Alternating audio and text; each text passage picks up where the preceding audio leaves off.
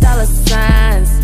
Oh, oh, money on my mind, money, money on my mind. Throw it, throw it up, watch it follow from the sky. everybody to the Ride In NFL DFS podcast, the wild card edition, brought to you by Fanshare Sports. Head on over to fansharesports.com today. Check out their buzz ratings and ownership tools to help you set your daily fantasy lineups. Well, the postseason is here. Uh, these are some of my favorite slates. These four game slates, um, the three game slate on Thanksgiving, the three game slate on Saturday, two weeks ago. Uh, I think it's a, a solid amount of, of players to uh, be able to choose from, and there's definitely a strategy uh, involved in you know creating your player pool and entering lineups depending on how many lineups uh, you typically make. Okay, before we get into the actual plays for the slate, a few things. Um, FF Cheesehead has not contacted me yet to uh, claim his prize, the beautiful office pint glass uh, that everyone was in the drawing for. So we'll give him a few days, um, but if he does not contact me by the time we review the wild card round, I will draw a new winner. Also, I want to thank everybody. Uh, a bunch of new reviews popped up. I know I mentioned that you know we get a ton of listenership on this podcast, and, and iTunes only has 32 reviews or 33 reviews or whatever it was. So we definitely uh, boosted the ratings. I do want to call attention to one review. I'm not someone who usually gets bothered by reviews or um, really by what others think of me. However, one of the reviews does say that uh, it's a four star review, which is fine. You could give this podcast whatever you want, stars wise, rate it how you wish. Um, but the reason that he says he docked me a star is because that I mentioned that I played Christian McCaffrey every week in cash games when he specifically remembers me tilting the fact that I did not have Christian McCaffrey on the week that Ron Rivera left him in uh, right to the very end in a blowout and cost me some money. He is correct. I did tilt the fact that Christian McCaffrey was left in, uh, I believe it was week 11. They were getting smashed, and he trotted Christian McCaffrey out for two extra series uh, in which he tacked on like 10 or 12 extra fantasy points. What he is incorrect about is that was not a cash game roster that I was tilting. That was the King of the Beach final that I had qualified for. Um, if Christian McCaffrey had not played those last two series, which he shouldn't have in a, in a five point, uh, five touchdown blowout, I would have advanced to Miami and instead of winning four or five K, uh, would have won uh, or had a chance to win at least hundred K. So just just so we're clear, um, I'm pretty sure I still did play Christian McCaffrey every week in cash.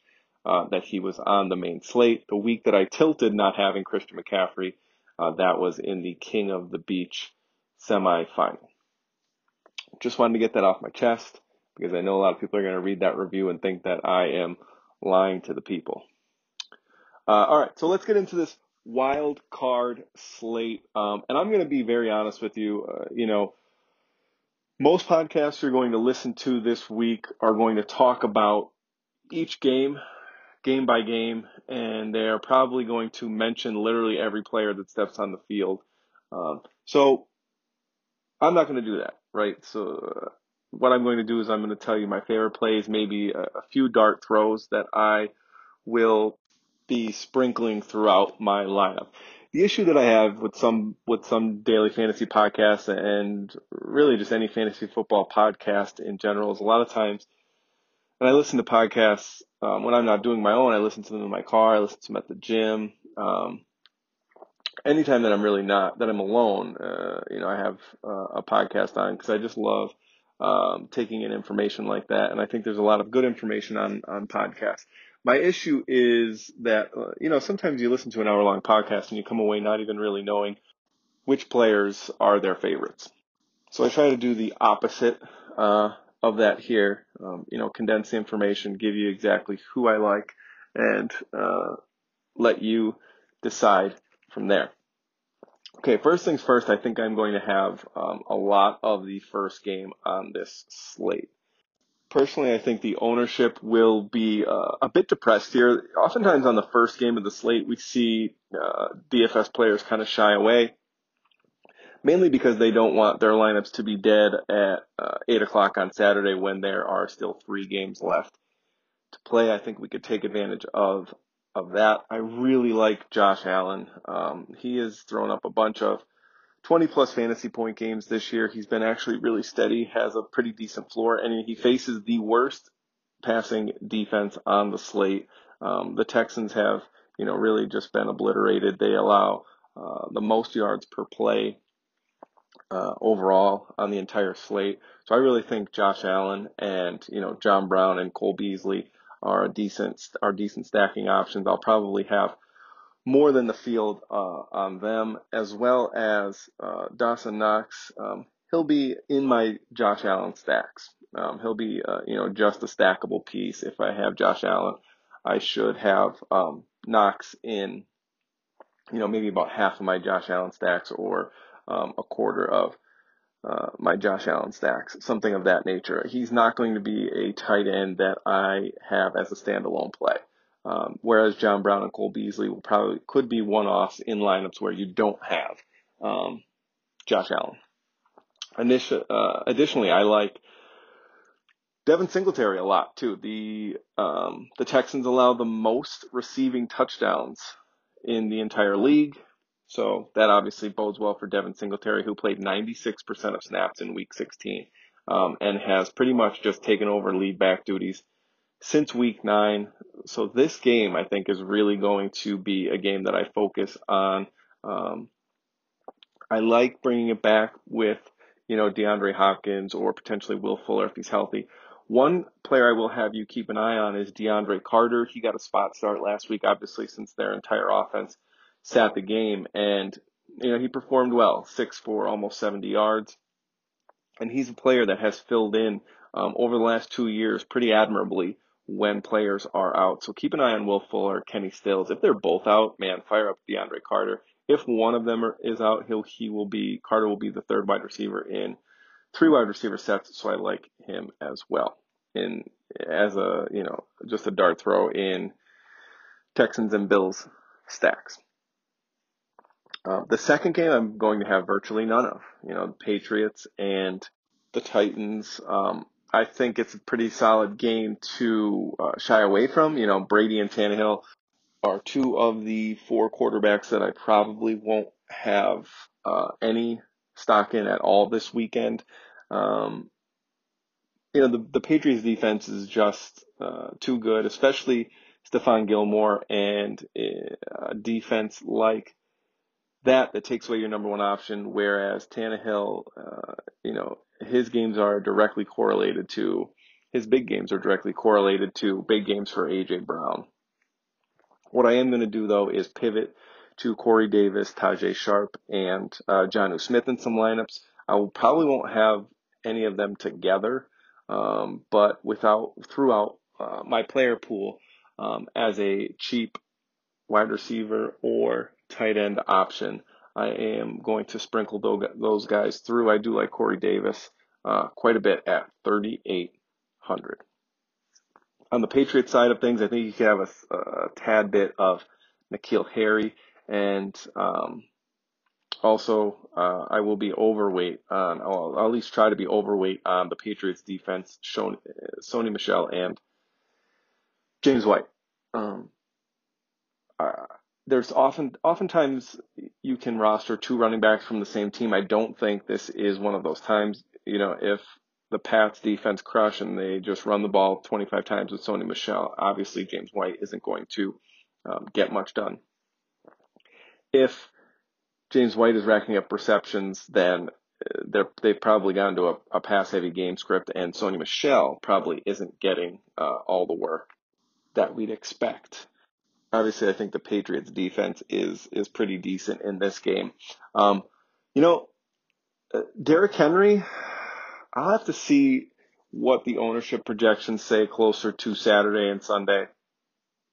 If he's going to be highly owned because he steamrolled uh, through the Texans last week, uh, I'll be way underweight Um, if you know sites like Fanshare or 4for4 are projecting him to be in the you know teens, I could potentially match that ownership. Um, but I'm not especially excited about Derrick Henry um, after you know just analyzing the matchup, analyzing how I think this the game is going to go, the pace. This is the game that I, I really am not going to have a ton of pieces from. A lot of one offs, a lot of lineups with one Sony Michel or one James White or Michel and the Patriots defense or um, you know uh, stacking other games but dropping in Tajaé Sharpe or something of that nature. Uh, there, I will not have many lineups with multiple players from both teams here. Uh, in fact, I'll have zero lineups with multiple players from both teams. Okay, on to the Sunday games. Um, really, this Vikings at Saints game is uninspiring uh, from a shootout standpoint. I really don't think the Vikings are going to get much going against this Saints team, I really only have interest in Dalvin Cook as um, a one-off play for the Vikings. Um, and then from on the on the Saints side, I think we can really, you know, we can narrow it down. It's going to be Drew Brees, Alvin Kamara, Michael Thomas as core plays, um, and then some some Jared Cook and some Tre'Quan Smith for me in games that I am stacking Drew Brees. Uh, you know, if, if Tre'Quan Smith is catching, if Tre'Quan Smith and Jared Cook are catching touchdown passes, it usually means that Drew Brees had a pretty big day. Um, so that is how I will uh, go about that game. Um, and I, I kind of like adding the Saints defense to New Orleans offensive stacks, um, not just with Kamara, but you know, throwing Drew Brees and you know a Tre'Quan Smith in there. You know, if things get out of hand, because the Saints offense exploded in the earlier portion of the game, that means Kirk Cousins will, you know, have to start dropping back more than usual, and that often spells uh, disaster for the Vikings. And the last game, I think, is where I'm going to really take my stand. I, am going to play uh, a lot of the Eagles' defense. Um, the last time they faced Russ Wilson, they sacked him six times. Uh, if you look up, if you match up defensive lines versus offensive lines. You know, Philadelphia should have a pretty solid advantage here getting after Russ. I know he scrambles, makes plays. Um, they have DK Metcalf, Tyler Lockett, some some pretty solid playmakers in that offense. Here's the issue. Uh, you, you know, you have to take a stand somewhere. I'm not going to tell you that I love every single player on the slate. Um, so I will be underweight on pretty much every offensive player on Seattle. I think Russ should have a lot of ownership. Um, I don't know why people just love to roster Russell Wilson. He has had like one big game against the Buccaneers all season. He's really not been great. And it's uh, in part due to the offensive line.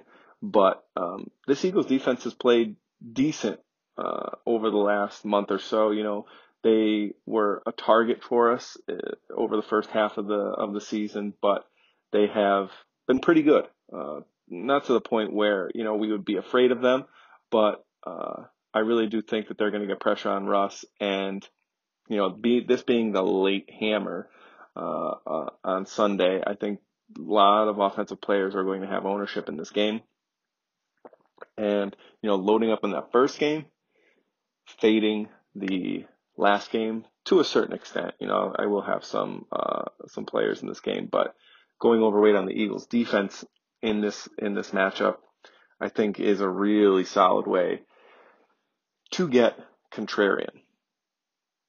Um, as far as the Seahawks offensive players, I think we could have a little bit of DK Metcalf. Um, I just can't, I really just can't get behind Russ, Tyler Lockett. I think they're too expensive.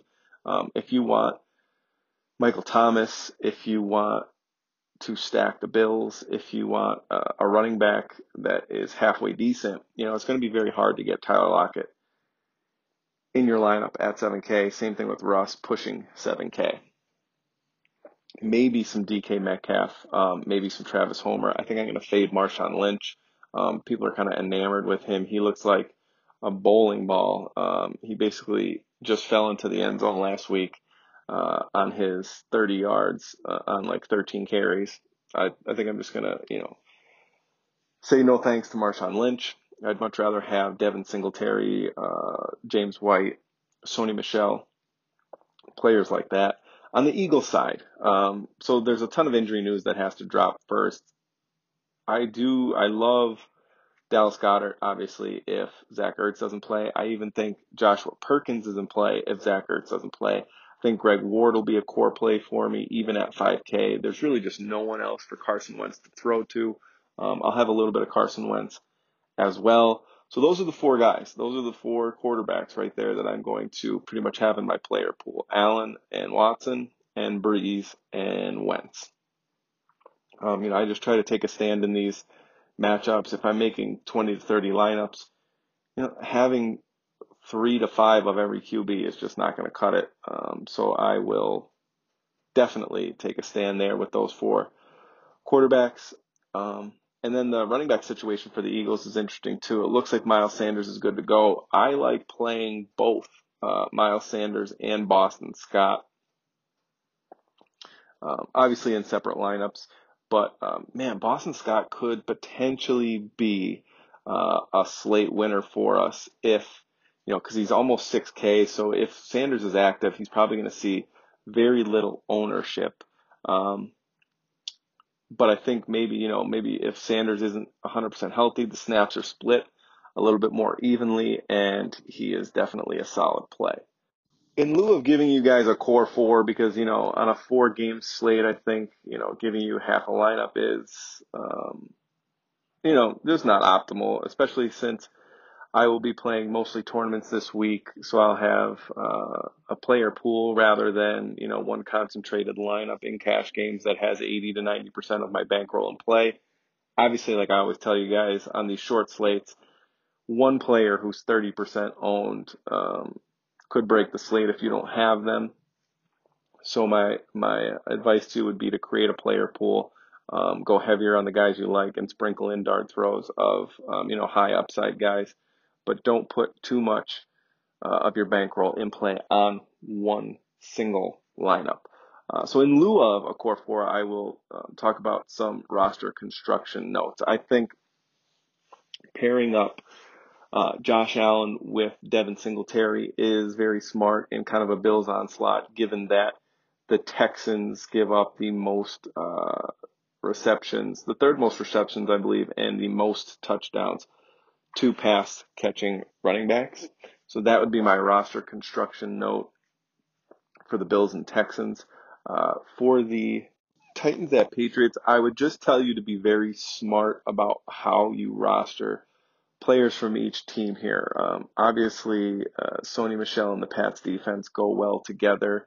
Um, but if you're rostering a player like Derrick Henry, uh, oftentimes you would think that that's not a good sign for the Patriots offense. However, the fact that he's such a home run hitter, if you do sprinkle him in to some of your lineups, then I would say that you could run it back um, with an N'Keal Harry or with a James White even, uh, potentially Julian Edelman if you feel that he's healthy enough to uh, slot into your roster. Uh, basically, what I'm saying here is that Derrick Henry and the opposing offense don't necessarily have negative correlation because he's such a home run hitter that it's almost like um, pairing him up with a high volume, uh, high risk pass catcher um, who can hit home runs because that is basically what Derrick Henry does. As far as the Vikings at Saints game goes, I think one of the important things to to learn here uh, on short slates is that it doesn't always necessarily behoove you to jam in studs, right? So Michael Thomas, Alvin Kamara, Drew Brees, they're all core plays for me, right? I mean, I really think that they are point per dollar some of the better plays on the slate. However, in the context of a small slate, you have to think about your roster as a whole, right? We don't have 12, 13, 14 teams with all of these players under 5K that are enticing value. Um, to be honest, there aren't too many players under 5K on this slate that I think are solid point per dollar plays. So sure, jamming in Michael Thomas, or let's say hitting the lock button on Michael Thomas and putting him in all 10 or all 20 or all 30 or all 150 of your lineups, um, what that does is it forces you to have to hit on the value in, in your lineup. So, I mean, if the value plays that you choose, which are probably going to be few and far between because there aren't a ton on the slate. So if Corey Davis flops, if Sony Michel flops, if um, I don't know Duke Johnson flops, whoever it is under 5K that you are targeting as a value play this week, then it makes Michael Thomas not even worth it, right? Because even if he goes for 35, if the pool of players that you roster under 5K don't also hit value or don't at least also put up a decent amount of fantasy points, then you're looking at a 3v3 where Michael Thomas's, let's say, 35 fantasy points don't really matter as much because you paired him up with N'Keal Harry, who went for six fantasy points, and Duke Johnson, who went for four fantasy points. You know, that's 45 fantasy points. And you have to look at it in that context. Whereas maybe, you know, trying out some middle values there, middling values like, you know, John Brown, um, Will Fuller, and Devin Singletary, uh, combined, maybe they didn't hit a ceiling like Michael Thomas did at 35 or 40 fantasy points. But in the context of the 3v3, maybe all three of those players hit uh, around their median projection and, you know, outscored Thomas, Duke Johnson, and N'Keal Harry. So you have to look at it in the context of, of an entire lineup. If you feel strongly that there is value, right? Like maybe you feel strongly about some of the guys under 5K more so than I do, right? I mean, I like Sony Michel. I think Corey Davis is a nice dart throw. Um, other than that, I'm not thrilled about really anybody under 5K. So that I think is going to make my lineups drift towards playing a lot more median salary players. Um, you know, I'll have Michael Thomas in my uh, stacks with Drew Brees, obviously, but I think it's really going to be hard um, to get more than one stud in your lineups this week uh, just because of the lack of value. And the roster construction note that I think I am going to give you for the Eagles at Seahawks is to be underweight on Seattle. I think you're going to hear a lot of noise about how the Eagles can't defend the pass. I think a lot of people are going to be on the Seahawks based on the fact that it's the hammer, and for some reason people love to roster Russ Wilson. And believe me, I know that this is a very risky stand to take. I know that um, Russ could throw for three touchdowns, a long bomb to Lockett, a long bomb to Metcalf, uh, and sneak one in maybe himself. And, you know, my entire weekend is blown up on Sunday night because of this. However, it's a stand that I'm willing to take because I feel like I have found uh, a, a bit of leverage in the Eagles defense that will do it for the wild card edition of the Ride In NFL DFS podcast. Hope you guys enjoyed the show. Hope you guys have a great start to the new year. I will talk to you on Monday with a review of the wild card weekend, how my lineups went, uh, and I will pick a new winner if FF Cheesehead does not get back to me on claiming his office pint glass. Good luck this weekend, everybody. see is signs,